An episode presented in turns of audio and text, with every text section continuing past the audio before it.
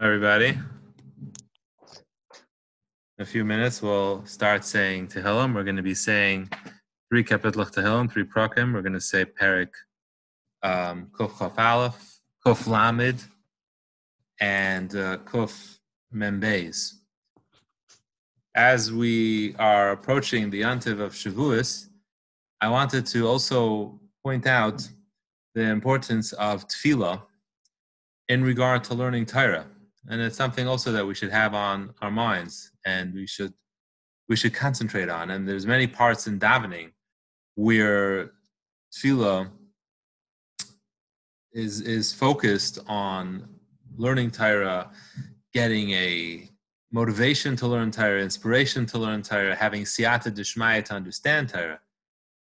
The Medrash in the beginning of this week's parsha, Parsha Bamidbar, says that Vayidaber Hashem al Moshe b'midbar Sinai. Right, the, the, the Sefer Bamidbar begins that Hakadosh Baruch Hu spoke to Moshe Rabbeinu in Midbar Sinai in the wilderness of Sinai. So the Medrash asks, Lama b'midbar Sinai. Why the emphasis that he spoke to to Moshe in Midbar Sinai in a wilderness? So the Gemara, the Medrash answers, Shanu Chachamim b'shloisha dvarim nitna Torah. The Torah was given with three things. ba'ish, it was given in fire, as it says by Har Sinai, right? That uh, Har Sinai Ashan Kulai, the whole the whole mountain was engulfed in flames. The uh, Mayim was given with water. This is a pasuk in Tehillim. Gam Shemayim Notfu, the, the, the heavens dripped rain. It was like a storm. And lastly, Bamidbar, it was given in the Midbar. Why was the Torah given with these three things? Fire, water, and a Midbar? All these things are free the for everybody in the world. Likewise, Torah is free. Now we pay for our water, but that's because we need to get it pumped. But essentially, it's free. You can get it from other places for free. So the Torah is compared to three things which are free: uh, water, which is free; fire, which anyone can create; and the midbar, the place where it was, was free. But what's interesting is there are many things written about the comparison. I want to focus on one aspect over here, and that is that even things that are free aren't really free, right? Nothing's really free. And water is technically free, but we can't really do anything to get it. Meaning to say, if we want water, we have to wait until Hashem makes rain, and that creates water. Even underground streams are fed by rain. We can dig and dig and dig. We're not going to get any water unless there's rainwater. And rainwater, there's nothing we can do to get it except sit back and daven. That's the only thing we can do to get rain. And that's a very important aspect of Torah. Yes, Torah is free, but you have to do something about it. We have to daven for it because it's not so easy to have the inspiration to learn Torah. It's not so easy, especially these days, to find time to learn Torah. All the things going on at home, it's distracting, it's disturbing. We don't have a shul to go to and learn. We don't have a chavrusa perhaps, and it's just difficult. And one thing we can do is daven. We can daven for the for learn for siyata dishmai and limud Torah, and it's in so many places that are, are davening right away in birchas hashachar v'harav no Hashem. We daven that Hashem should make the Torah sweet.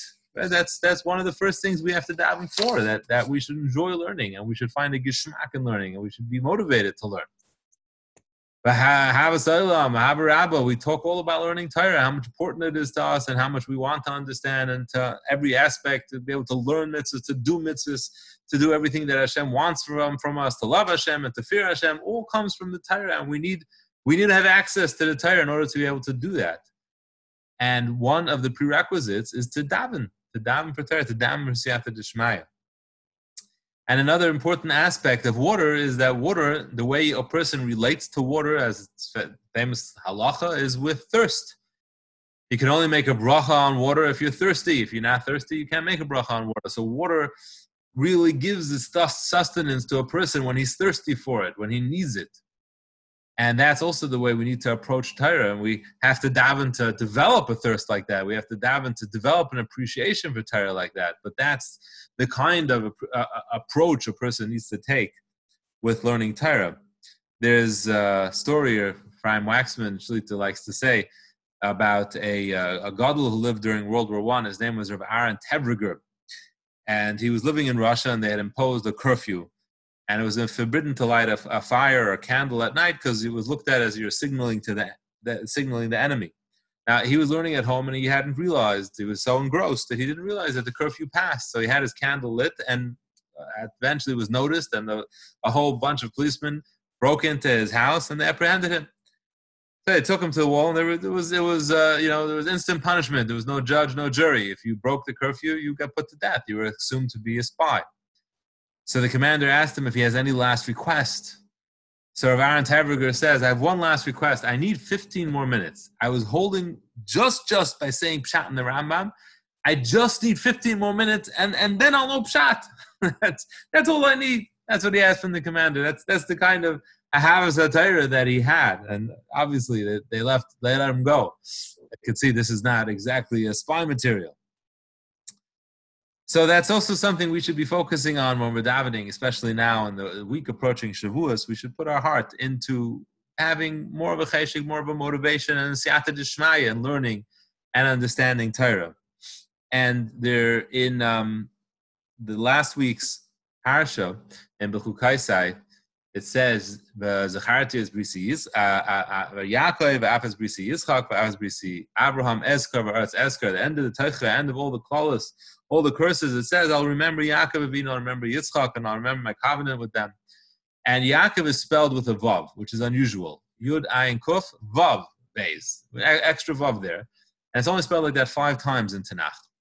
And Rashi brings down from the Medrash that Yaakov Avinu has that extra vav because there's five times in Tanakh that Eliyahu Navi's name is written without the vav at the end. Aleph Lam Yud Hey, missing the vav. Yaakov Avinu took that vav from Eliyahu five times. Why?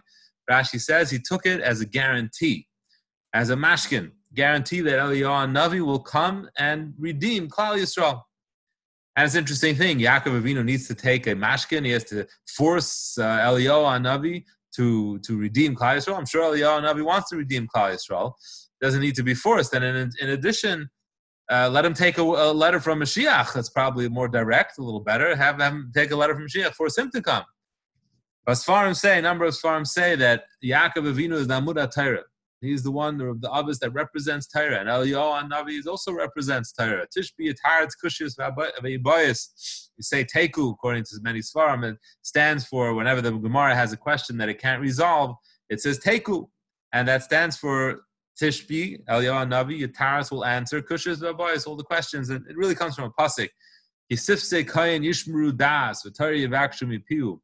The Navi tells us that the, the mouth of the Kohen, Eliyahu Navi was a Kohen, he's the one that's guarding the Torah for all of us.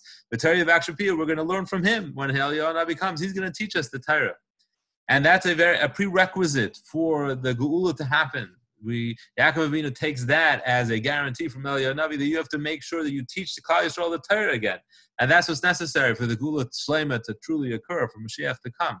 That's what he's trying to ensure that Eliyahu Navi will do. So let's put our hope and our soul and our, our, our and davening and an avodah Hashem to, and especially these days, that's that's what it's all about: preparation for Shavuos, to daven for siyata dishmaya for learning, to have a cheshik for learning, to see the sweetness of the Torah and have an appreciation for learning the Torah, so that we could understand and learn how to serve a Kadosh Baruch We're going to now say Kapitel Kuf Chaf Aleph.